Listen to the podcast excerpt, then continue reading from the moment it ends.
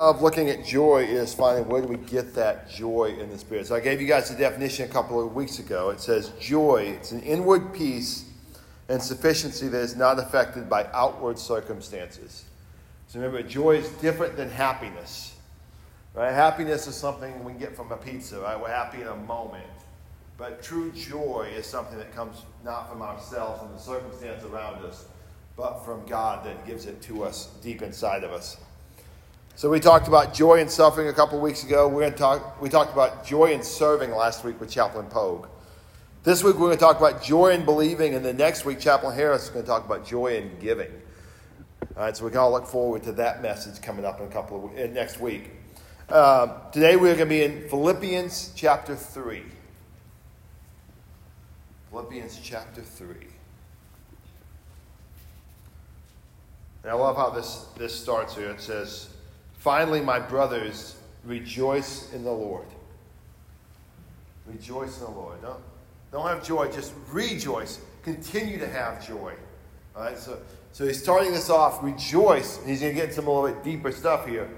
But he's always wanting us to remember to rejoice, not in ourselves. Remember, Paul's writing this from prison. He's, he's not rejoicing in your circumstance. Don't rejoice in where you're at. But rejoice in the Lord because that's where the joy comes from. So, starting in chapter 3, verse 1, it says, Finally, my brothers, rejoice in the Lord. To write to you again about this is no trouble for me, and it's a protection for you. Watch out for dogs. Watch out for those for evil workers. Watch out for those who mutilate the flesh. For we are the circumcisions, the one who serve by the Spirit of God. Boast in Christ Jesus, and do not put confidence in the flesh. Although I once had confidence in the flesh, if anyone else thinks he has grounds for confidence in the flesh, I have more. Circumcised on the eighth day of the, of the nation of Israel, of the tribe of Benjamin, a Hebrew born of Hebrews, regarding the law, a Pharisee, regarding zeal, persecuting the church, regarding the righteousness that is in the law, blameless. But everything that was a gain to me, I have considered to be a loss because of Christ. More than that, I also consider everything to be a loss in view of the surpassing value of knowing Christ Jesus, my Lord. Because of him, I have suffered the loss of all things and consider them filth, so that I may gain Christ and be found in him, not having a righteousness of my own from the law, but one that is through faith in Christ. The righteousness from God is based on faith. My goal is to know him in the power of his resurrection and the fellowship of his sufferings being conformed to his death, assuming that I will somehow reach the resurrection from among the dead. Not that I've already reached the goal or have already fully matured, but I make every effort to take hold of it because I also because I also have been taken hold of by Christ Jesus. Brothers, I do not consider myself to have taken hold of it, but one thing I do, forgetting what is behind and reaching forward to what is ahead. I pursue as my goal the prize promised by God's heavenly call in Christ Jesus. Therefore, all who are mature should think about this way. And if you think differently about anything, God will reveal this to also to you. In any case, we should live up to whatever truth we have attained. Join in imitating me, brothers, and observe those who live according to example you have in us. For I have often told you, and now say again with tears, that many live as enemies of the cross of Christ. Their end is destruction their God is their stomach. Their glory is in their shame. They are focused on heavenly, earthly things, but our citizenship is in heaven, from which we also eagerly wait a Savior, the Lord Jesus Christ. He will transform the body of our humble condition to the likeness of his glorious body, to the power that enables him to subject everything to himself. Let's pray. Heavenly Father, we just thank you for this, this beautiful day you gave us, today, Father, a day that we can come and gather and worship in this building, Father. Father, we thank you that, that currently we're not going through the struggles that Paul was going through as he wrote this about rejoicing with you, Father. But I pray that you would help us to rejoice in you in the, in the good circumstances we have today, Father. But I pray that you would turn our hearts to you in everything that you do. Father, break us where we fail you and show us how to change to be more like you. Father, work deep in our hearts, Father, to make us better followers of you praise you. We love you. Every day. Amen. So I love how, how Paul kind of gets going with this. So he, after he says rejoice, he says, watch out. Watch out for the evil people around you. Watch out for the people who are doing the wrong things. Right?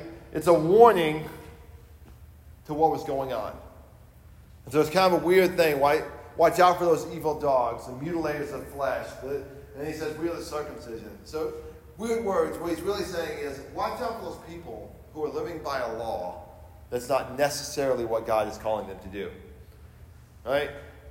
I grew up in a church where it was what we call a legalistic church, where you were a good person if you followed all the rules of the church. Right? We go in on Sunday morning for Sunday school, and they give us a little box marks to check off. Did you read your Bible this week? Check. Did you give offering? Check. Did you talk to somebody about Jesus? Check. Right? Those were legalistic things. Did you do the right things? Did you say the right things? Did, can you live this outward life that fits the boxes that are set before us? None of which really had the idea of did you live a life according to what God was calling you to do this week? Right? Anybody can open the Bible and read a passage, but not hear from God. Right? We can all check a box to read a book. Right? We can check a box to read any book. If it doesn't have meaning, what's the point? Right? If God's not speaking through it, then why read it? Right? We can read a, a fiction novel and check a box. But when we spend time with God, it's about letting Him speak into our lives. So it's more than a checkbox. It's more than a law. It's more than a rule, right? And so what we have is these, these men back then, they were looking at who the best person was, and they were looking at all the qualifications they had as Jews to be good men. And Paul said, if you want the qualifications, I am more highly qualified than everybody in the room. Right? He hit every checkbox that you could hit. He's a, Hebrew, he's, a, he's a Hebrew of Hebrews. Right? He persecuted the people because he was so good. But that was before he met Christ on the road to Damascus. And when he met Christ on the road to Damascus, he realized something. All that stuff, all those check boxes he had done, he said he considered them filth, rubbish, trash. They were worthless to him. He didn't care that he was the best of the best. He didn't care that when he walked into the room, he had authority because of who he was by his name. He said, That's rubbish. I don't have that authority. Jesus is who I want to follow. Jesus is the one with the authority. And so they were boasting in what they could do rather than letting Jesus be in control of everything. So, as I thought about this, it's something I struggle with personally is I like to control what's going on. Anybody else like that? Right? Far too often, and my, and my loving wife has to stop me and give me that lovingly, not actually a slap upside the head, but the metaphorical slap upside the head and say, What are you doing? So, over time, time and time again, as, I'm looking, as I was looking for a job, I worked really hard to try to find a job.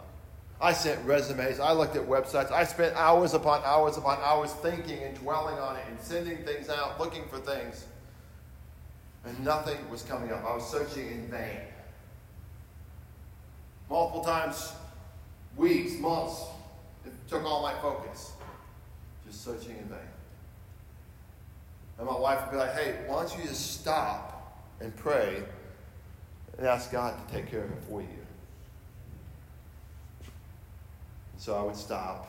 I would stop sending stuff I'd stop looking and just start praying. And lo and behold, when I quit searching in vain, God revealed what He was wanting me to do. And always in the most random ways, right? So one time I, was, I finally quit searching and I'm looking and I'm, I went for a walk with the kids to the park. And while I was walking back home, a friend came up and said, Hey, we're looking to hire somebody. Do you need a job? That afternoon, I had a job. Great job. Lasted me four years, made it through seminary with it. A few years later, looking for a job, wasting my time in vain. And I get a call from a school that's looking for a teacher that I didn't even send a resume to. They'd gotten it from another school. But I'd stop and let God do his thing, and he put me in the perfect spot without me working hard in vain. And so we do that all the time, whether it be with jobs, finances, struggles, with health issues. We spend so much time focused on the what can I do? How can I fix it? How can I change it? That we forget to stop and say, God, you're in control. I can't do this. I can't hire myself. Right? I can't fix my health problems. Only you can do this stuff for me. And so what Paul's saying is, is, is don't boast in your flesh. Don't try to work it yourself. God can do it. As we're struggling through things, that doesn't mean we quit doing everything and just sit there like a jellyfish on the, on the beach, right? We're still doing our part and we're still going through life and we're still doing what we're called to do. But we're not worrying about all the extra stuff because we know God's got it in His hand. He's going to take care of us on all those little things. So the question we have to ask ourselves each day is where are you putting your confidence? Is it, I can do this, I can get it done, I'm going to take care of it, I don't need help? Or you stopping and say, God, I can't do anything. I have no power. I'm weak. You're strong. Take care of it for me. Right, we all, I think, especially military people, we all want to be the strong one, take care of it. The who all, let's go, let's take care of it, right? Let's go out. We'll just take care of this. We'll fix the problem right here, right now. It's over. And especially dads, you guys, they're here. Father's Day, right? We all want to be the one to fix the problem. It's we think we can, and the reality of this is without Christ, we have no help to fix the problem. So we go a little bit farther in um, as he talks about getting rid of it, um, and it's all rubbish and all that stuff. Right? Where do we get the joy? How do we get that joy back when we're struggling? Right, first of all, you have to know Christ as your personal Savior. All right? Some of you guys may be walking through life. You have an idea what the Bible says. You've been in church. You may have even said a prayer. But you've never turned your life over to Christ. Right? The term Christian is kind of a overused term sometimes today. Right? It's used in everything. It, it sounds good a lot of ways. But it's kind of a label that some people just put on themselves. And they may have never been to church. They may have never read God's Word. But they throw that on there because, hey, if I'm a Christian business, people want to come to me, right? Because it's a Christian business. So the challenge that, I come up in the last few years is how do I be a follower of Christ as opposed to just a Christian? How do I follow what God's wanting me to do?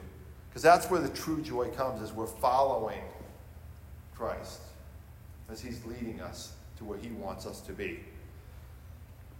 As we've truly given everything over to him. See, when I, when I, get, when I put my hope in, in my abilities or even the abilities of others, I'm missing the fact that God can do a great work in my life. So again, when I put my hope in myself or in others around me, I lose that God's going to do a great work. Right? We can miss that fact because we want to do it ourselves. There's so many times when I thought I was doing something really good, and then it didn't work out because God had something bigger and better planned. Right? It wasn't where I wanted to be, but God had a plan to where He needed me to be. Anybody else ever been there? Right? We think we're going to the right path. We're pushing it. We're pushing hard. We're getting what we want done. And it's all in vain because it all ends up failing because that's not what God's plan was. We're miserable in that moment, in that place, because God's going to take our joy away from us when we're going away from Him. Right? I always knew when it was time to change the job, when my joy was leaving me. Right? And now I would start looking for a job, and it wouldn't help me until I stopped and prayed. But when God's joy said this is time to go, and I fought it, the job became miserable. And I didn't want to be there. It was a struggle going to work. But then when he pulled me somewhere else, they said, This is where I want you. There was joy again.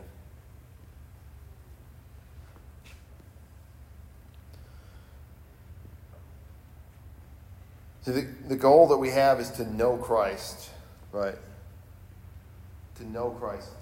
Not to know who Christ is, not to know what he did, right?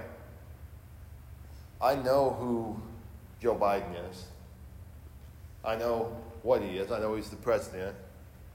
But I don't know President Joe Biden. Right? There's a difference in knowing about knowing who they are and knowing somebody. And so our goal is to know Christ. Not just about him, but to know him personally. Have conversations and speaking with him. So we need to know Christ and the power of his resurrection and the fellowship of his sufferings. Right? We want so not just to know of him, we want to have fellowship with him in his sufferings. Right? That's not that good. word. We talked about that two weeks ago. We don't want to suffer, do we? Does anybody want to suffer? Anybody? No? Nobody wants to suffer? Where do we learn the most about ourselves? When things are going bad, right? When things when we're suffering a little bit, we, we kind of learn a little bit about who we are and where we turn our lives to, what God can do through our suffering. Because I, I don't know about you guys, but when things are going really well, I start getting a little big headed and I'm thinking everything's going good because everything I'm doing. Right? I'm, I'm doing it all good. I'm taking care of it. I'm, I'm doing all the right things. Everything's going well. I think God likes to pop that bubble and says, You're not doing anything well. You're only doing what you're doing because I'm doing it. And so suffering sometimes leads us closer to God and allows us to focus on Him. And so, what are some things that you are proud of in your life that Paul would consider rubbish? What are some qualifications you have that rubbish, that are meaningless, that have no eternal glory? So, as we think about those things in our lives, what are we holding on to that isn't really worthwhile? Right? Everybody that moves, when you move out of a house, and all the a lot of us have done that. You guys that are just coming into the military, you're gonna get used to that. But when you move, you start looking through your stuff, you start boxing stuff up, and you're like, do I need this? It's been in the bottom of my closet for three years. I haven't touched it. I can get rid of that. That's rubbish. Right? Stacks of paper that we hold on to, they're rubbish. We can get rid of them. And so, like when we move, God does that in our lives. He picks stuff up and says, Do you need that? It's rubbish. Get rid of it. Do something different. Let's clean this closet out. Let's clean your life out. Let's go through your heart and change what you are because you're holding on to a lot of things that are meaningless in the eternal glory of what we have. And so then we look at reaching for a new goal, right? Our old earthly goal is to hold on to all that stuff, to do it ourselves. What's our new goal? Uh, Paul says he's going to, he said he, he doesn't, and I, I have to say I fit into this category. Like Paul, I'm not fully mature, even close to it, in a godly standard. Now, Paul, Paul the, a great man, wrote half the New Testament, says, I am not fully mature yet and where God wants him to be at. It's a constant change, it's a constant going through things. He was still holding on to things. But he wants to make an effort. Why? Not for his own glory, but because of Jesus. So he wants to make an effort to be better and be more like Jesus because that's what God's calling him to do. And so, how does he do that? He forgets the past and pushes towards the future. Right? We've made mistakes. Anybody here not make a mistake? Nobody? Okay. Right, we've all made mistakes. We've all done things in the past that we regret. And I think we can all be truthful in that. But do we hold back onto those past mistakes? and let them hold us down forever. And that's what Paul's saying. It said, I've made the mistakes in the past, but I need to push on towards the future. So there's a process in kind of helping that, right? So first, we have to confess those bad choices to God. Right? We made mistakes. We go back and we say, God, I screwed up. I made a mistake. I failed you again. Can you forgive me for this and let me turn away from it and change my life back to you? And so he's faithful and just to, to uh, forgive us of that sin, that, that bad choice we made as we turn our lives back to him. And so it's a consistent, constant going back as, we, as God shows us that rubbish in our life. Confess it, get rid of it, and then move on. Confess, get rid of, move on. And keep drawing closer to God. And the last thing I want to point out here is that the very, as he's talking about, um, as we're maturing, he's going to change how we think about issues. But then he also wants us to imitate men like Paul, who are like Christ. So the last challenge is, is as you're walking through life and you're finding joy, find other believers who are followers of Christ and imitate them, imitate their walk. Right? In the military, we, we look at leaders above us and we imitate what they're doing so we can be better in our jobs, in our goals. But it should be that way in our Christian walk too. We find other men and women that, that are Christ like and that are following that we join in and follow also. Right? As they follow Christ, we look at are they matching up to God's word? How can I be more? Have questions, talk to them it's called discipleship, right? Disciple is just a disciple is a follower of a teacher. So find people in your life that can teach you how to walk a life that follows Christ. And that will help you find that joy that God has for you.